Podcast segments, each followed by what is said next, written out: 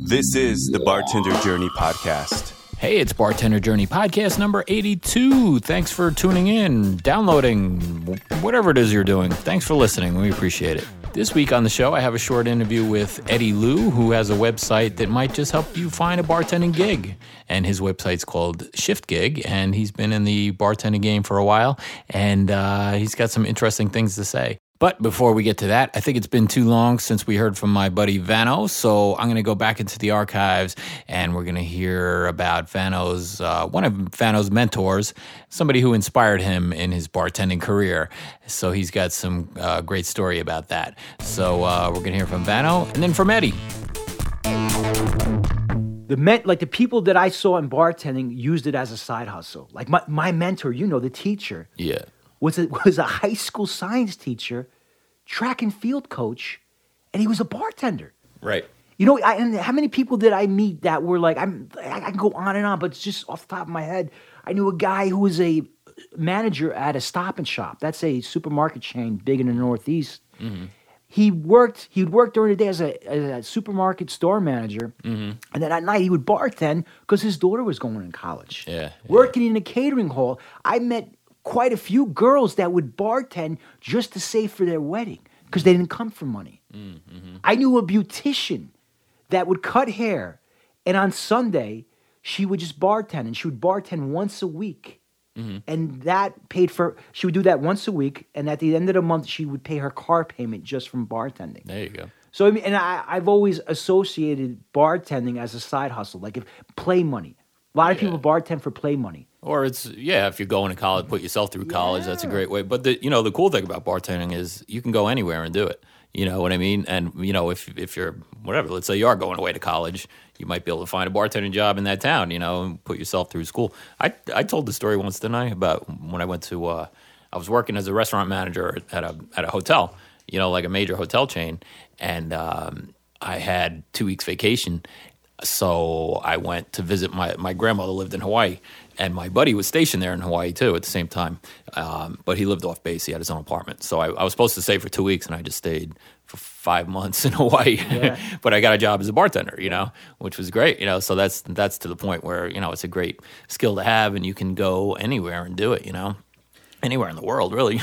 And you know what? I, and I got to tell you something.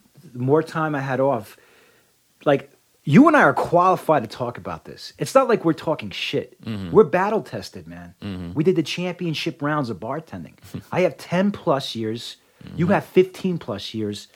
I mean, I, the good, I've seen, I, I've worked good parties, I worked bad parties, and I kept at it. That's that's a testament. Like I, I hear some people talk like that I bartend now, like one year. I'm like, and they're like, they, you know, they have like a, a very elitist mentality, and it's like, really? What what the fuck do you know? I mean, I'm not knocking it, but talk to me in ten years. Where are you in five years? See if you're bartending. You know what I mean? Yeah. It's it's it, you reach a point where you, you know, you look at it beyond the money, where it becomes like it's like a hobby. Yeah, it's it's, it's nice. It's it's like a social situation. You know, Saturday nights I go out and I hang out with people that have become friends of mine. You know, the regulars at the bar. They, you know, I've become friends with them. No, let's go on to another topic, sir, because okay. there's so much that's on my mind. I would like to talk about the interview you had with Ray Foley. Okay. And uh, that was going back uh, how many weeks? Probably uh, that was probably show fifty-one.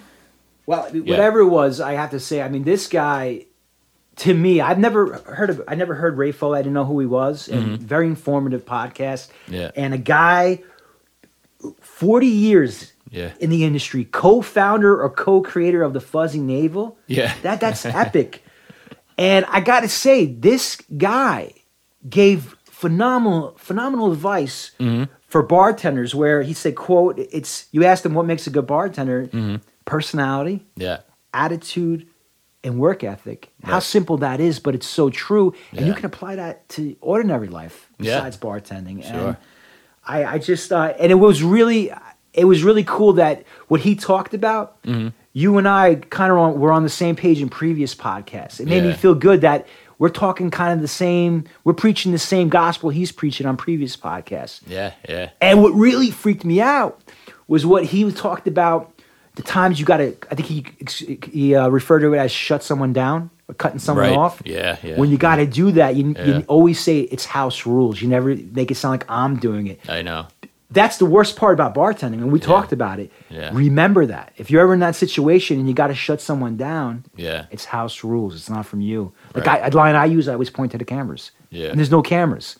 I just point to the, the I point to like this like fake flake um fake yeah. plants, yeah. and I just say they're behind there, and I just get out of it. And I, I always do that. But yeah, uh, I know that's an excellent interview, man. Yeah, he said. He said, uh, when you cut somebody off and you say it's house rules, they can't beat up the house. That was yeah. funny.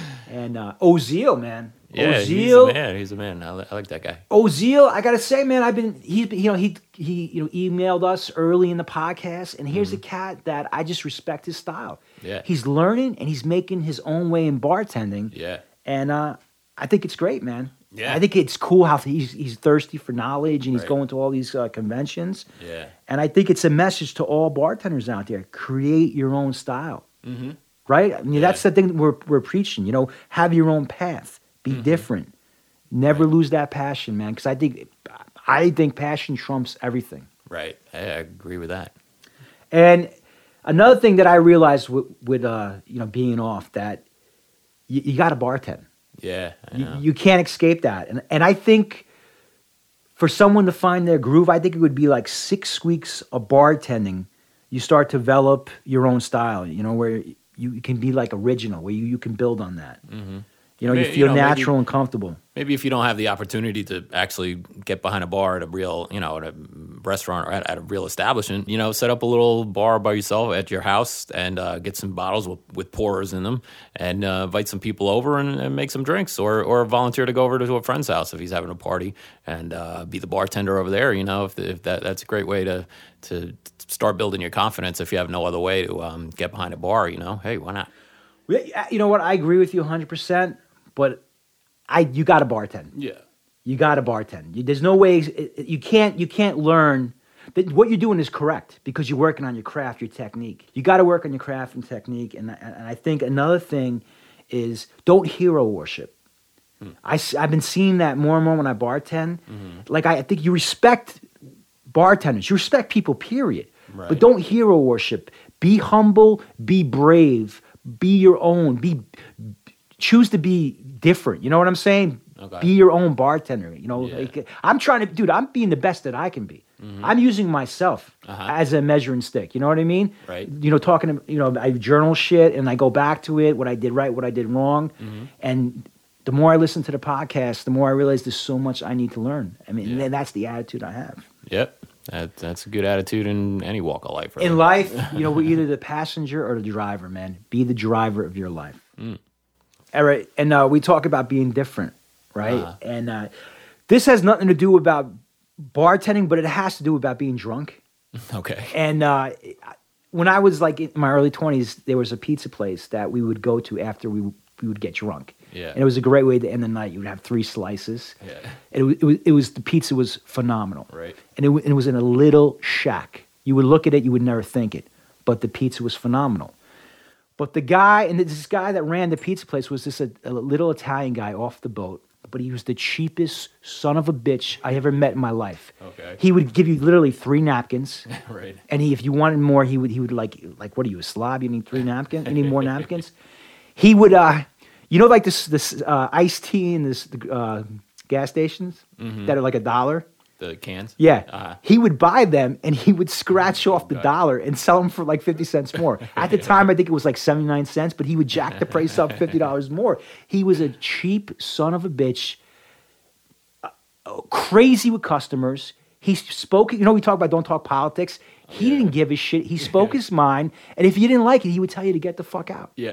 I would watch him. But what was great about this is because it was an experience, man. You would go, you're drunk, you're with your friends, you're in your early twenties, you're having three slices, and you would watch this guy work. And the, the pizza place is not in business anymore. Yeah. But I look back and I started thinking about it. Like he would he would have like a talk radio. He would listen to talk radio and he would yeah. have one of those old radios like your yeah. grandparents would have. Yeah. He would have it on top of the cigarette. I see it, I see it as I'm telling you the story. He would have it on top of the, the cigarette case. And bro, like if he didn't like what the fucking the radio host was saying, he would start arguing with the radio host. But what was weird, it would escalate and really You're drunk. You're watching this all the time. You'd argue with a fucking radio. He would literally argue with the radio, and you're drunk. And it, it, like I said, he was cheap. I never got a free slice, but the pizza was tremendous. But I, I look, I think of that, and I think of the, like these beautiful pizzerias that you walk in, and there's memorabilia, all these arcades, and the pizza sucks. Yeah. There's nothing there, and and this was gold. If I had this shit on YouTube, what we what I witnessed, guarantee it would go viral. He did not give a shit, and it was just, it was, it was. He put on a show, bro. Oh, it yeah. was so raw. It you was think tremendous. He did that on purpose, or is just you know, his I was personality? Thinking of that. you know, it, he was then he was he was he was brilliant, but I, he just did not care. He, he came to this country with no money, and he was just angry, mm. and he was so cheap. But he just like the only people that would eat for free were cops. Oh yeah, he would give the he would hook the cops up. Yeah. But that's it. Yeah, he did not. I mean, he he would like talk politics, and if you didn't like it, he'd tell you to get the fuck out. You know, and then he would say, "All you kids today are on the fucking a drug," and that's it. And he was just like, it was just a crazy. He was a character, man, a character. And I look back and I, how different he was from all the different pizzerias. Like he just made phenomenal. When I mean, I'm not even kidding you, man. Phenomenal pizza. Mm. It was something like I don't know. And the best is when people came in and they were new to it. And they were actually witnessing this guy for the first time.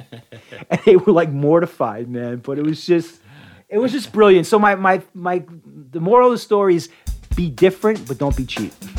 Yeah, I agree. Hey, Eddie, how are you?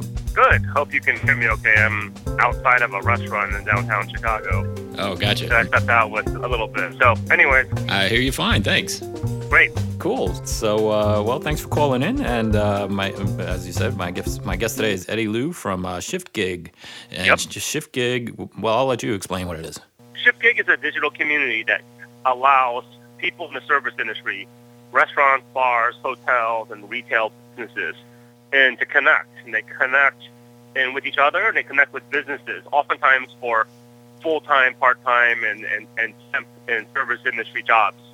And we also have a lot of informative and re- resource-type content, as well as as well as funny industry-specific content. So, uh, what inspired you to create a uh, hospitality-only job site? Yeah. So, and three years ago, when my founders and I got together to start it, and we kind of realized that there was a gap in the social media community market.